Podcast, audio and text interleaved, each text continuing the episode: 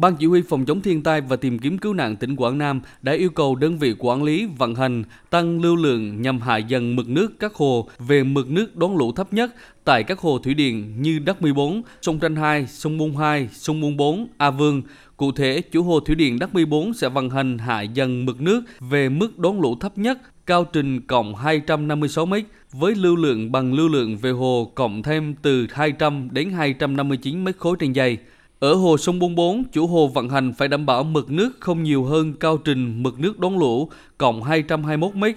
Hồ sông Tranh 2 không lớn hơn cao trình mực nước đón lũ cộng 174 m.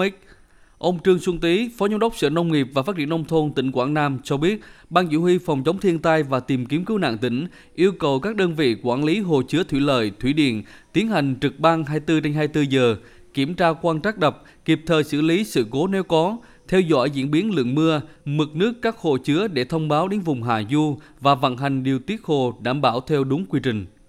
Thì tiến hành vận hành hạ mực nước hồ về mực nước đón lũ theo đúng quy trình của cấm số 5 thì phải nói rằng là các thủy điện cũng chấp hành nghiêm cái cái cái, cái lệnh vận hành của ban chỉ huy và hiện nay là các hồ đang sẵn sàng giảm lũ cho hạ du.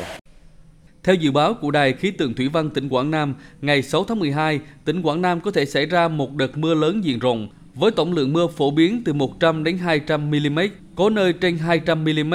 Ông Trần Văn Bẩn, Phó Chủ tịch Ủy ban nhân dân huyện Nam Trà My, tỉnh Quảng Nam cho biết, hiện trên địa bàn huyện này có mưa lớn kéo dài, mực nước các sông dâng cao, địa phương đã sẵn sàng các phương án ứng phó với các tình huống thiên tai. Mưa tương đối lớn nhưng mà đến giờ phút này thì chưa có người chi trực ứng phó lực lượng trừ là khi có tình huống là sẽ đón ngay thôi tất cả là phương tiện vật tư máy móc gì là nhân lực đều ứng được hết chuyện đó tiếng rồi, phân công hết rồi.